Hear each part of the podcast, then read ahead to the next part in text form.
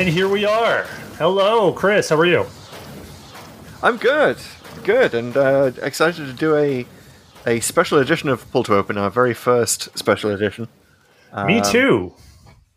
Yes, because we've uh, in response to to something that's come up, and, and, yeah uh, on on the socials. thing. Yeah, Yeah. So so for those of you who don't know, we're on TikTok. It's our most active social network. Uh, we're at Pull to Open, and we have just hit 1,000 followers. Like, In fact, we've blown past it. Um, I'm super excited about that. So thank you everyone who's engaging with us there. So the reason uh, we we blew up on TikTok recently is we had a bit of a viral moment uh, surrounding one of our um, clips from our tenth planet commentary, our commentary on the tenth planet, Mhm. and um, there was a lot of response to when we talked about that Cyberman's changing appearance. It was mostly me talking about it, and I, I um, I feel the need to address the comments because there were there were a lot of people who seemed to take issue with uh, my assertion that they never acknowledged the Cyberman's change in opinion uh, appearance. right. So so just to be just to recap what what Mhm. you said in the in the podcast and in the TikTok clip uh, was that it's never really acknowledged in the show. Right. right? That that there are different versions of Cybermen almost every time they appear. There's there's something slightly different about them. and I, I, I kind of misspoke there because it, it's it's true they do address this, but it is a very very recent development. Yes. This is first really addressed um, in, in an explicit way in the Doctor Falls, and that's a very that's a very recent episode. But it is it is done. I mean, they do talk uh, about it, and that there's this parallel evolution theory. And I will say a lot of like what people take from that is mostly implied. Like the Doctor never actually points out this Cyberman is this or this Cyberman. is- I mean, they do talk about the Mondasian Cyberman, but there's a lot of like, Mhm. oh, you know, kind of like as an audience member, you kind of have to come halfway a little bit. Like, I get it now, and now I see why there's different Cybermen. You know, it's there, it's there, but it, Right. there's a great deal of it is is kind of like you put it together, guys. You know, so Yeah. It, and this is a very belated thing that comes right at the end of the Moffat era. Literally, you know, one one episode away from the end of Moffat.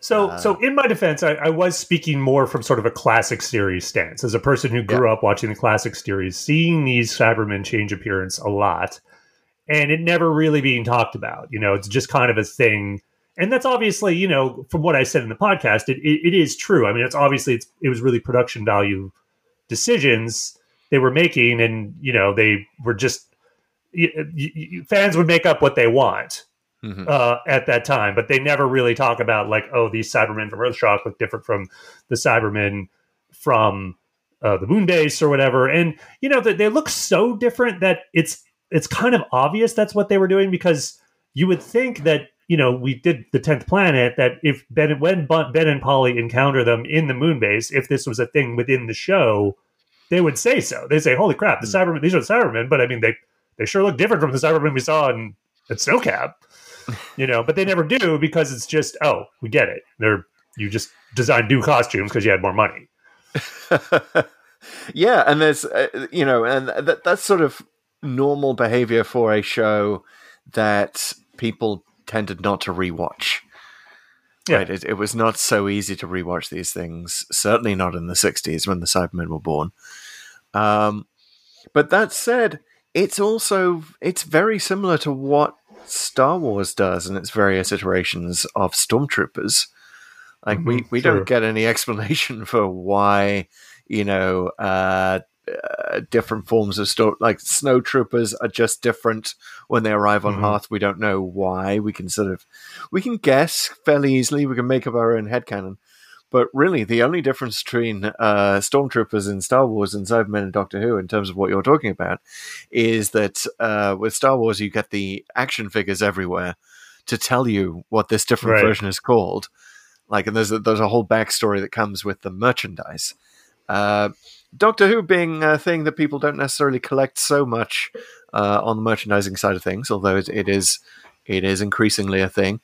Um, like that that was never there was never an explanation. You just had to make it up in your own head from from year to year. If you were if you were paying attention to the point where you knew that the Cybermen looked different every time they showed up, Mhm. um, then you would have to come up with some rationale for that.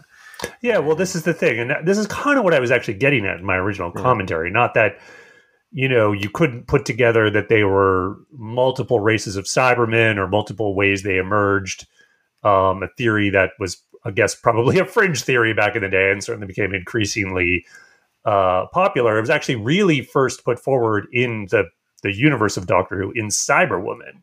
There's there's dialogue in that Torchwood episode from Jack Jack Harkness mm-hmm. when he talks about how how how worrisome it is there is this cyborg this this version of a cyberman uh, in their base because this is how it could start. You know this is how the cybermen start even says. This is like and all it takes is one and then they spread like an infection. And which is kind of a was kind of a new idea at the time. And then then the doctor sort of builds on that and the doctor falls and talks about that. That's essentially what happens. They just emerge whenever there's you know a certain level of technology in a, in a civilization so mm so all that said, so what I was really kind of trying to get at though is kind of I'm glad you brought up the snowtroopers, stormtroopers because it's a great analogy.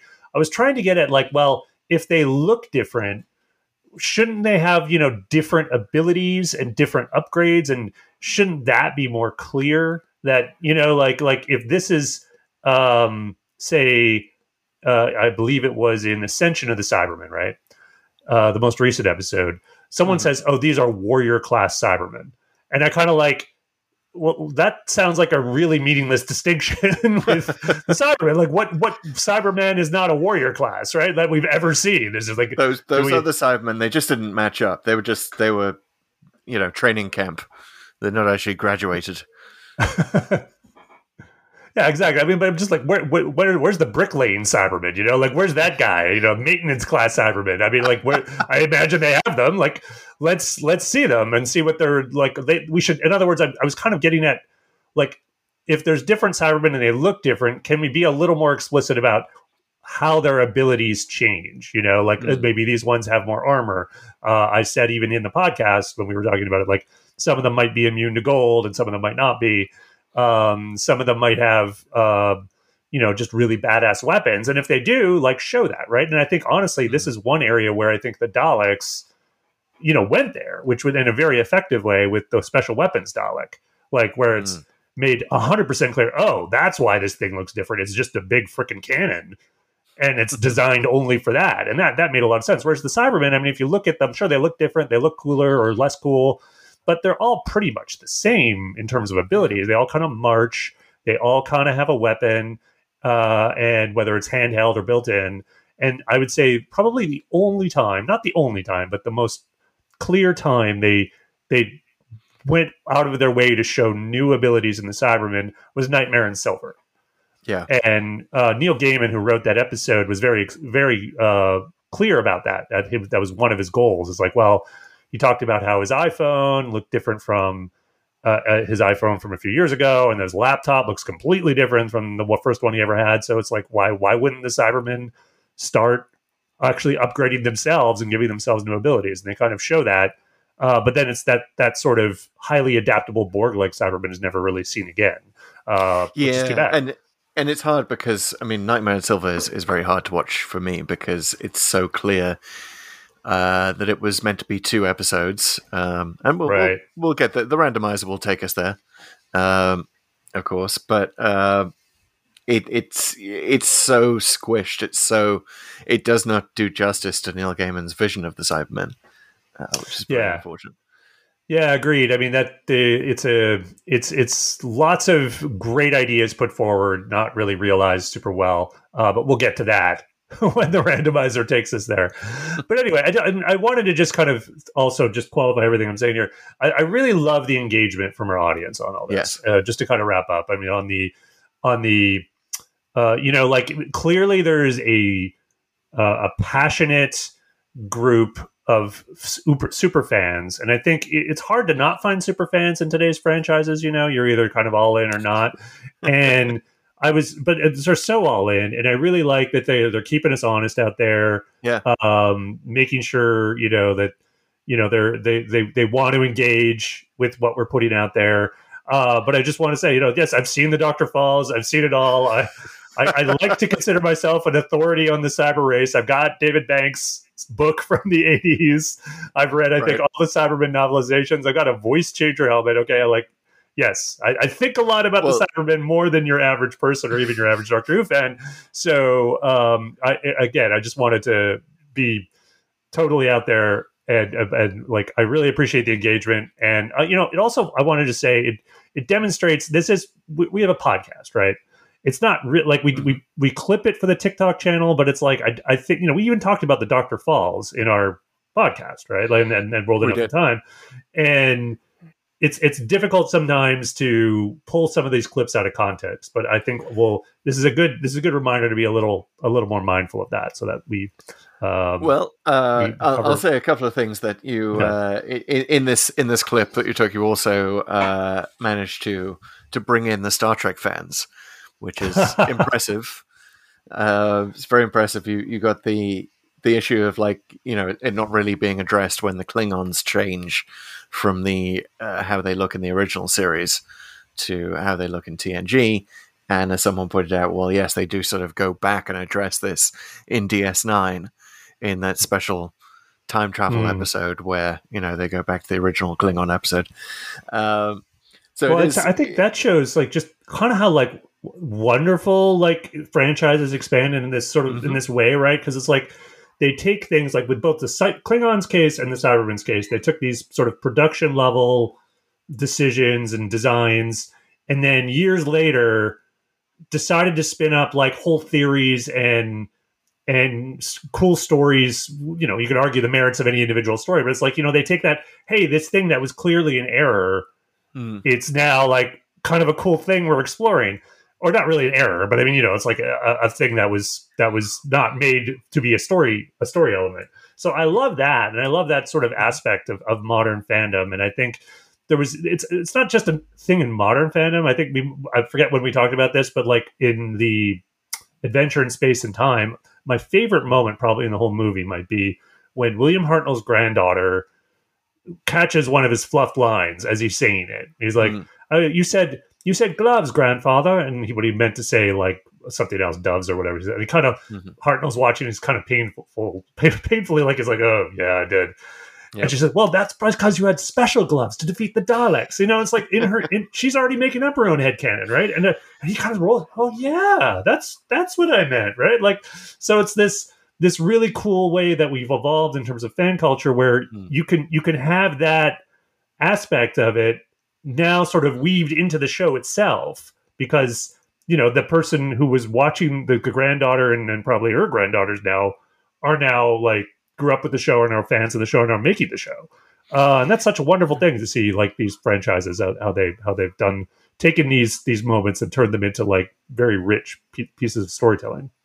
Yeah, Doctor Who's very good at, at, getting meta in, in a lot of ways, but it has never been as as meta as uh, Star Trek is in that Deep Space Nine episode, when they literally go back to an old episode and hang out in the backgrounds. And yes, it was sort of, you know, a massive technical feat for them to be able to do that. But thinking about it now, looking back at it now, it makes me wish that that Doctor Who could do that. I mean, there's a show that could do that at any moment, right? The Doctor mm. can look back on himself and just sort of hang out in the background and watch you know, watch himself take on the Cybermen for the first time, for example, which I guess they kind of got close to in uh, in uh, uh, Twice Upon a Time. You know, that would be yeah. almost touch on that. Um, but there's there's never been that moment of right, you know, uh, Doctor Who explicitly saying we're we're going back to an old episode, we're going to revisit it, and we're going to provide a new layer of canon to this by seeing it again.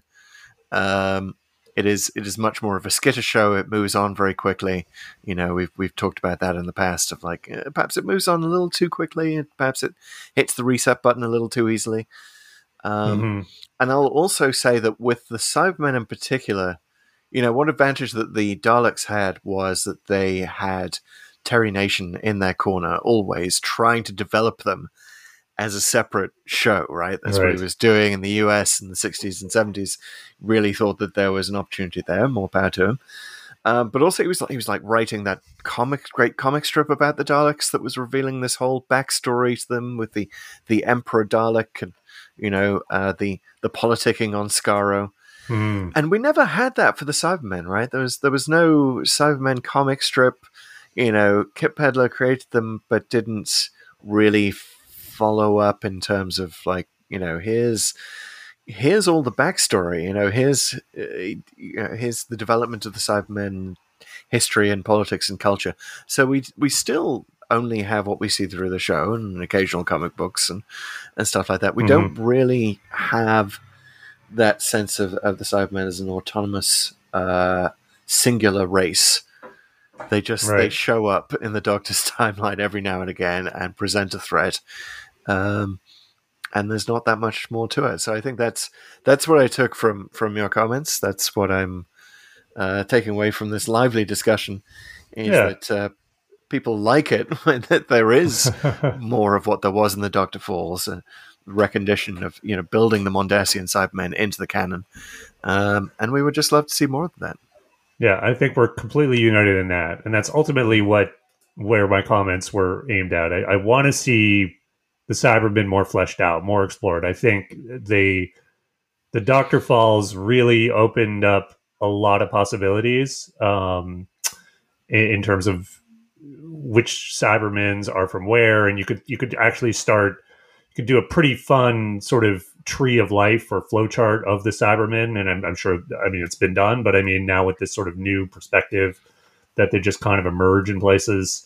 Uh, I think you could do it and in a really interesting way. And I, you know, not that I want the show to be completely super nerdy and and like you know it should always just tell good stories, uh, but you know, taking elements of those things in the same way that they've taken bits and pieces, tiny pieces sometimes, sometimes bigger pieces from like the books and novels and um, and and the big finish stuff, uh, and seeing those um, acknowledged and fleshed out a bit. I, I think uh, I just love to see more of it, and um, yeah, yeah, all power And it to is it. unfortunate that the last time we saw them, you know, post the Doctor's Falls, when there could have been more of that, it, they, they they were really they they were they had to fight for screen time in Mhm. Ascension of the Cybermen and, and the Timeless Children, um, because there was this whole other vastly important, you know, canon changing thing going on. So once again, the Cybermen got short shrift. Yeah, yeah, they really got to get a better agent. You know, so, good times. All right, Yeah, well, let's see something. Let's see something more like Yeah. Skaro. Let's- Yeah, yeah. Let's let's see that politic in the background. I love that stuff. All right. Well, I guess this has been our special edition, our special cyber edition of Pull All hail the Cyber Emperor. All hail the Cyber uh, Cybermen TikTok fans. I'll say that. Those guys are pretty pretty awesome. You are cyber masters, everyone. Absolutely. All right. Thanks, guys.